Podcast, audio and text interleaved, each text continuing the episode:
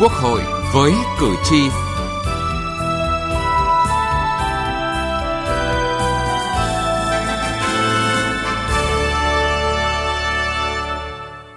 Thưa quý vị và các bạn, nâng cao quyền phụ nữ trong đời sống chính trị xã hội là một cam kết chính trị của Đảng, Nhà nước Việt Nam với nhân dân và thế giới. Trong chủ trương, đường lối chính sách pháp luật của Đảng và Nhà nước luôn quan tâm đến vấn đề phát triển phụ nữ như một giải pháp phát triển xã hội bền vững là tương lai tốt đẹp của đất nước. Đóng góp của các nữ đại biểu Quốc hội qua các khóa Quốc hội là một trong những ví dụ cho thấy phụ nữ đã dần khẳng định được vai trò, vị thế của mình trong nhiều lĩnh vực của đời sống xã hội, đặc biệt trong hoạt động chính trị. Chương trình Quốc hội với cử tri hôm nay đề cập nội dung này.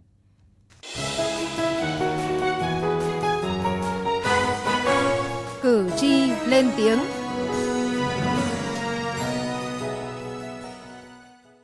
Thưa quý vị và các bạn, là người đại diện cho ý chí và nguyện vọng của nhân dân, các nữ đại biểu Quốc hội đã không ngừng nâng cao bản lĩnh chính trị, trình độ chuyên môn, phẩm chất đạo đức, hoàn thành ngày càng tốt hơn nhiệm vụ đại biểu của mình. Phát hiện các vấn đề bức xúc trong thực tiễn để đề xuất ý kiến, thảo luận hoặc thực hiện quyền chấp vấn của mình, đóng góp nhiều ý kiến tâm huyết, trách nhiệm, chất lượng ngày càng cao, góp phần nâng cao hiệu quả hoạt động của Quốc hội trên các lĩnh vực lập pháp, giám sát, quyết định các vấn đề quan trọng của đất nước và đối ngoại. Theo bà Nguyễn Thị Lê Hoa, đại diện Osfarm Việt Nam, những tiến bộ và thành công của các nữ đại biểu Quốc hội và cũng như chiến lược quốc gia về bình đẳng giới mà Việt Nam đạt được là đáng trân trọng. Khi mà có được ờ, cơ hội thì phụ nữ cũng có khả năng là phát huy được tất cả những cái năng lực và khả năng như là nam giới. Cơ hội ờ, cho phụ nữ ờ, ở Việt Nam, cái khung pháp lý của chúng ta tương đối là đầy đủ. Dưới góc nhìn khác, bà Bùi Thị An, nguyên đại biểu Quốc hội nhận định thực hiện bình đẳng giới ở Việt Nam thì tôi nghĩ qua cái giai đoạn vừa rồi và đặc biệt trong cái cái, cái kết quả của các đại hội thì tôi thấy tức là có một sự tiến bộ vượt bậc. Cách tỷ lệ nữ tham gia các cái cấp bậc khá lớn và một số thì các cái đồng chí tham gia ở những vị trí chủ chốt. Điều đấy nói lên sự trưởng thành thực sự của đội ngũ cán bộ nữ bản thân các đồng chí cũng đã ra nỗ lực. Nhưng bên cạnh đó cái chính sách của đảng để tạo tạo điều kiện phụ nữ trưởng thành ở những cái vị trí lòng tin của đảng của dân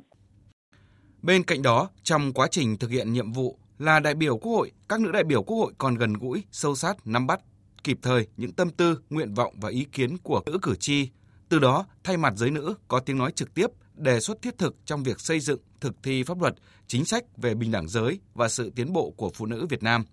Bà Nguyễn Thị Tuyết, Phó Chủ tịch Hội Liên hiệp Phụ nữ Việt Nam cho rằng phụ nữ Việt Nam ở trong cái giai đoạn hiện nay đã phát huy tốt truyền thống của phụ nữ và tiếp tục phấn đấu rèn luyện để đóng góp một cách xứng đáng vào cái công cuộc xây dựng và bảo vệ đất nước. Trong cái lĩnh vực có rất nhiều cái ngành nghề mà chị em phụ nữ đã chiếm một cái tỷ lệ rất là cao. Và cái tỷ lệ phụ nữ tham gia lãnh đạo quản lý cũng tăng đặc biệt là trong những cái nhiệm kỳ gần đây thì chúng ta đã có những lãnh đạo nữ giữ những cái trọng trách quan trọng. Chúng ta có chủ tịch quốc hội là nữ. Cái tỷ lệ phụ nữ tham gia vào quốc hội thì cũng tăng hơn so với hai nhiệm kỳ trước. Tuy nhiên, sự tham gia của phụ nữ trong lĩnh vực chính trị vẫn còn chưa tương xứng với tiềm năng của phụ nữ và chưa đạt được các chỉ tiêu mà Nghị quyết 11 của Bộ Chính trị khóa 10 về công tác phụ nữ thời kỳ đẩy mạnh công nghiệp hóa, hiện đại hóa đất nước đã đề ra. Nói riêng trong hoạt động của Quốc hội, tỷ lệ nữ đại biểu Quốc hội khóa 13 cho thấy sự sụt giảm đáng kể và thấp nhất trong 4 nhiệm kỳ gần đây. Trong vòng 20 năm, từ năm 1987 đến năm 2007, đại biểu Quốc hội là nữ chỉ tăng được gần 4%. Tỷ lệ nữ đại biểu Quốc hội khóa 14 tuy có tăng lên nhưng chưa đạt đến con số 30%. Như vậy, để đạt được chỉ tiêu nữ đại biểu Quốc hội và Hội đồng Nhân dân các cấp từ 35% đến 40% còn nhiều vấn đề đặt ra.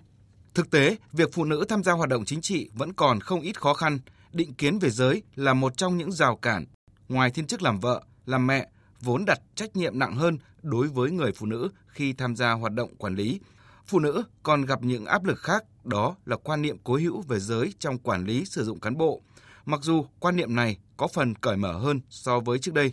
Theo đại biểu Đặng Thị Kim Chi, nguyên phó trưởng đoàn đại biểu Quốc hội tỉnh Phú Yên, thì để tạo điều kiện thuận lợi cho phụ nữ tham gia hoạt động quản lý nhà nước, ngoài sự đồng thuận ủng hộ của những người trong gia đình, còn phụ thuộc vào nhận thức của người đứng đầu cơ quan tổ chức đơn vị. Từ khi mà có cái ờ, luật bình đẳng giới cũng dần dần có những cái sự thay đổi trong cái nhận thức. So với trước đây phụ nữ đã có cái điều kiện cơ hội để khẳng định mình hơn. Tuy nhiên thì cái sự tham gia của phụ nữ để đảm bảo cái sự bình đẳng rồi vì tiến bộ của phụ nữ được như thế nào thì lại nằm trong cái sự quyết định của cái người mà đứng đầu của một số tỉnh. Thực tế ở nhiều nơi, cấp ủy, chính quyền chưa có chiến lược quy hoạch, đào tạo, bồi dưỡng cán bộ nữ. Cho nên, khi cần đến cơ cấu nữ mới bắt đầu đi tìm. Lúc này, người trẻ thì chưa qua đào tạo, chưa đủ tiêu chuẩn, không trong cơ cấu. Người đã qua đào tạo cơ bản, đủ điều kiện, tiêu biểu thì không còn trong độ tuổi. Nguyên nhân trực tiếp dẫn đến tỷ lệ phụ nữ tham gia quốc hội chưa cao, còn phụ thuộc vào sự lựa chọn của cử tri. Một bộ phận cử tri chưa nhận thức đầy đủ về sự cần thiết phải có tỷ lệ thích đáng phụ nữ tham gia quốc hội, hội đồng nhân dân các cấp, cho nên không bỏ phiếu cho phụ nữ. Ngay cả nữ cử tri cũng chưa nhận thấy vai trò của nữ đại biểu sẽ đại diện cho phái mình. Vì vậy, cũng chưa ủng hộ cho ứng cử viên nữ. Thực tế đó cho thấy, Rõ ràng, mặc dù hành lang pháp lý đã tương đối đầy đủ, nhưng để phụ nữ thuận lợi hơn trong tham gia hoạt động quản lý nhà nước, cần có quá trình và những cơ chế, tiêu chí rất cụ thể và sự thay đổi mạnh mẽ hơn trong nhận thức. Bên cạnh việc xây dựng những tiêu chí, những cơ chế cụ thể để hiện thực hóa quy định về bình đẳng giới, bà Đinh Thị Bạch Mai, nguyên đại biểu Quốc hội thành phố Hồ Chí Minh cho rằng phụ nữ luôn cần nỗ lực để tự nâng cao chất lượng hoạt động, năng lực hoạt động của bản thân. Tôi mong rằng là cử tri cả nước cũng sẽ ủng hộ nữ à, và tạo điều kiện cho nữ tham gia vào nghị trường và các đại biểu nữ được tham gia giới thiệu thì cũng phải tự tin thể hiện mình và cũng cố gắng rèn luyện học tập để làm sao mình có đủ kiến thức, đủ năng lực, đủ cái phong cách ứng xử của một nữ đại biểu quốc hội để từ đó là chúng ta sẽ hoàn thành tốt được nhiệm vụ. Đại biểu Võ Thị Hồng Thoại, nguyên phó trưởng đoàn đại biểu Quốc hội tỉnh Bạc Liêu nhận định tỷ lệ phụ nữ tham gia hoạt động chính trị tăng lên phải tương ứng với chất lượng đại biểu nữ trong các cơ quan cũng phải tăng lên. Trước tiên là người phụ nữ phải có đảm bảo cái tiêu chuẩn về trình độ, năng lực, à, kiến thức chuyên môn nghiệp vụ cần thiết. Cái thứ hai nữa là sắp xếp công việc như thế nào để làm sao mình đảm đương được tốt với nhiệm vụ chức trách được giao. Để rút ngắn khoảng cách về giới trong các lĩnh vực, nhất là trong hoạt động chính trị, các chính sách về đào tạo, bồi dưỡng, quản lý, sử dụng cán bộ nữ cần cụ thể và phù hợp hơn. Ngoài ra, trong thực tiễn vận dụng, việc tạo cơ chế thuận lợi để khuyến khích, thúc đẩy phụ nữ phát huy năng lực cũng cần được quan tâm thích đáng hơn. Bên cạnh việc cần phải đảm bảo tỷ lệ thích hợp phụ nữ tham gia hoạt động chính trị, cần tạo môi trường thuận lợi để chất lượng hoạt động của họ được nâng lên và được khẳng định. Từ nghị trường đến cuộc sống Thưa quý vị và các bạn, Quốc hội khóa 14 2016-2021 là nhiệm kỳ đầu tiên Việt Nam có nữ chủ tịch Quốc hội và 26,7% đại biểu là nữ. Theo báo cáo phát triển con người năm 2020 của chương trình phát triển Liên Hợp Quốc UNDP, Việt Nam đứng thứ 65 trên 162 quốc gia và nằm trong nhóm 1 phần 3 các nước đứng đầu thế giới về tỷ lệ nữ đại biểu Quốc hội. Trong các nhiệm kỳ Quốc hội, các nữ đại biểu Quốc hội luôn thể hiện trí tuệ, tài năng và bản lĩnh của những người phụ nữ tiêu biểu đại diện cho tiếng nói của nhân dân. Các nữ đại biểu Quốc hội ở bất kỳ cương vị, cơ quan công tác, địa phương nào đều cố gắng học tập nâng cao trình độ, trau dồi bản lĩnh, rèn luyện kỹ năng, phấn đấu giữ vững phẩm chất người đại biểu nhân dân, gần gũi, gắn bó với cử tri, phản ánh được tâm tư, nguyện vọng của cử tri đến với Quốc hội. Những đóng góp của họ đã góp phần hoàn thiện hệ thống pháp luật, chính sách, quyết định những vấn đề quan trọng của đất nước, tạo được sự đồng thuận trong xã hội, đem lại hiệu quả tích cực trong phát triển kinh tế xã hội, đảm bảo quốc phòng và an ninh của đất nước. Mặc dù chiếm số lượng chưa đạt 30% như mong muốn, song sự đóng góp của các nữ đại biểu Quốc hội trong hoạt động lập pháp, giám sát và quyết định những vấn đề quan trọng của đất nước rất đáng kể nghiên cứu vai trò của nữ đại biểu Quốc hội trong sự phát triển của Việt Nam giai đoạn 2016-2021 do Trường Đại học Khoa học Xã hội và Nhân văn thuộc Đại học Quốc gia Hà Nội, chương trình phát triển Liên Hợp Quốc tại Việt Nam và các đối tác đồng thực hiện cho thấy, nam đại biểu Quốc hội chủ động hơn trong việc tiếp xúc với cử tri, song nữ đại biểu Quốc hội tiếp xúc với cử tri qua mạng xã hội thường xuyên hơn nam đại biểu. Trong kế hoạch hành động, nữ đại biểu quan tâm hơn tới các lĩnh vực về giáo dục và đào tạo, y tế, văn hóa, thể thao và du lịch, dân tộc, lao động thương binh và xã hội, tôn giáo và tín ngưỡng hơn so với nam đại biểu. Không có sự khác biệt đáng kể giữa nam và nữ đại biểu về thời gian dành cho các hoạt động với tư cách đại biểu Quốc hội, cũng như trong việc giải quyết các đơn thư khiếu nại, kiến nghị của cử tri. Về phẩm chất và năng lực thực hiện nhiệm vụ, tỷ lệ nữ đại biểu coi trọng phẩm chất, phát ngôn đúng mực và có khả năng thuyết phục cao hơn so với nam đại biểu. Đồng thời, nguyện vọng của cử tri là yếu tố ảnh hưởng lớn nhất đến việc thực hiện nhiệm vụ của cả nam và nữ đại biểu Quốc hội.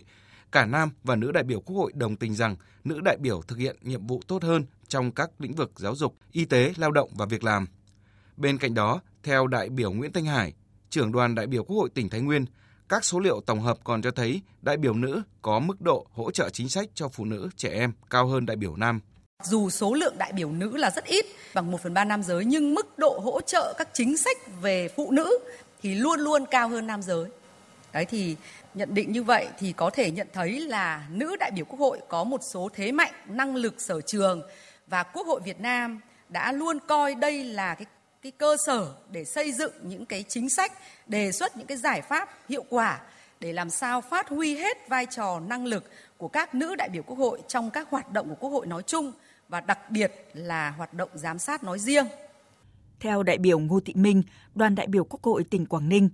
từ sự tín nhiệm, ghi nhận của cử tri, nữ đại biểu ý thức được trách nhiệm ngày càng cao của mình trong hoạt động Quốc hội. Các đại biểu Quốc hội thì đã thể hiện trách nhiệm rất là mạnh mẽ của mình trong quá trình ờ, thực hiện cái vai đại biểu Quốc hội. Thế và khi đề xuất để xây dựng một cái luật bình đẳng giới thì nó có cái tác dụng rất là mạnh và có được cái luật bình đẳng giới rồi thì vấn đề lồng ghép uh, vấn đề giới trong các dự thảo luật thì cũng đã được các cơ quan của chính phủ khi soạn thảo các dự án luật đều phải quan tâm. Khi chúng tôi làm các luật liên quan đến phụ nữ và trẻ em thì khi luật trẻ em chúng tôi cũng rất là quan tâm và cũng đưa cái vấn đề lồng ghép vấn đề trẻ em vào tất cả các dự án luật. Tuy vậy, nữ đại biểu trúng cử lần đầu vẫn chiếm hơn một nửa, 64,8% trong tổng số các nữ đại biểu Quốc hội và chủ yếu là đại biểu kiêm nhiệm.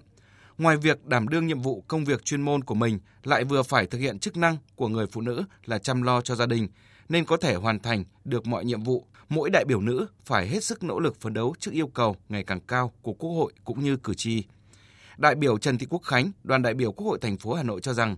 bằng năng lực, trí tuệ, sự cố gắng của mình, mỗi nữ đại biểu đã được xây dựng một hình ảnh tự tin, bản lĩnh trước cử tri, quốc hội. À, riêng về công tác lập pháp thì có thể nói là chị em cũng rất là à, chịu khó nghiên cứu à, các văn bản, các dự thảo luật rồi là um, so sánh, giả soát và phát hiện ra những cái bất cập hiện nay và mạnh dạn đề xuất trong các phiên họp kỳ họp um, của Quốc hội và cũng như là trong các sinh hoạt thảo luận tổ. Qua rất nhiều kỳ họp các nữ đại biểu quốc hội là những người phải nói là rất hăng hái rất nhiệt tình và đưa ra những ý kiến rất sắc sảo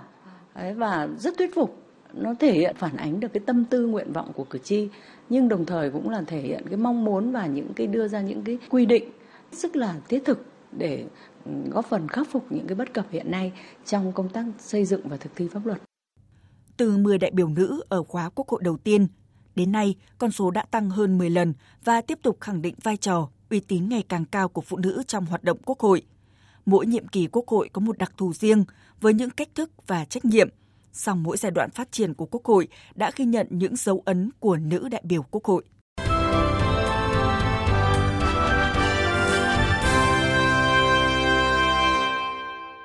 Thưa quý vị và các bạn, nhằm chuẩn bị cho cuộc bầu cử đại biểu Quốc hội khóa 15 và đại biểu Hội đồng Nhân dân các cấp nhiệm kỳ 2021-2026 diễn ra vào ngày 23 tháng 5 tới đây, Hội đồng bầu cử quốc gia đã công bố nghị quyết về số đơn vị bầu cử, danh sách các đơn vị bầu cử và số lượng đại biểu Quốc hội được bầu ở mỗi đơn vị bầu cử của các tỉnh, thành phố trực thuộc Trung ương.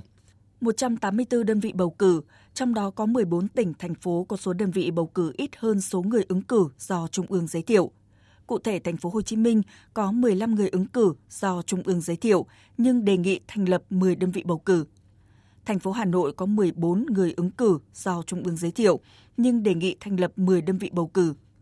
Tỉnh Thanh Hóa có 7 người ứng cử do Trung ương giới thiệu nhưng đề nghị thành lập 5 đơn vị bầu cử. Tỉnh Đồng Nai, Bình Dương, mỗi địa phương có 6 người ứng cử do Trung ương giới thiệu nhưng đề nghị thành lập 4 đơn vị bầu cử tỉnh Nghệ An có 6 người ứng cử do Trung ương giới thiệu, nhưng đề nghị thành lập 5 đơn vị bầu cử. thành phố Hải Phòng và tỉnh Đồng Tháp, Bắc Giang, An Giang, Đắk Lắk, Gia Lai, Thái Bình, Quảng Ninh, mỗi địa phương có 4 người ứng cử do Trung ương giới thiệu, nhưng đề nghị thành lập 3 đơn vị bầu cử.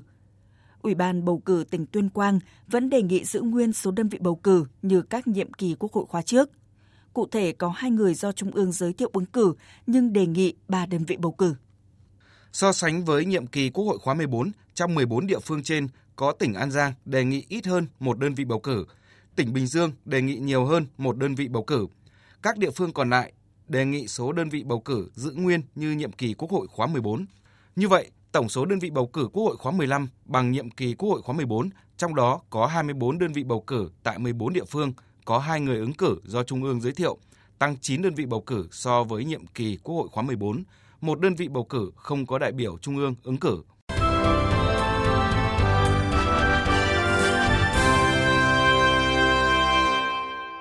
Thưa quý vị, thưa các bạn, trong quá trình chuẩn bị cho cuộc bầu cử đại biểu Quốc hội khóa 15 và đại biểu Hội đồng Nhân dân các cấp nhiệm kỳ 2021-2026, công tác giám sát bầu cử cần đảm bảo khách quan, thiết thực.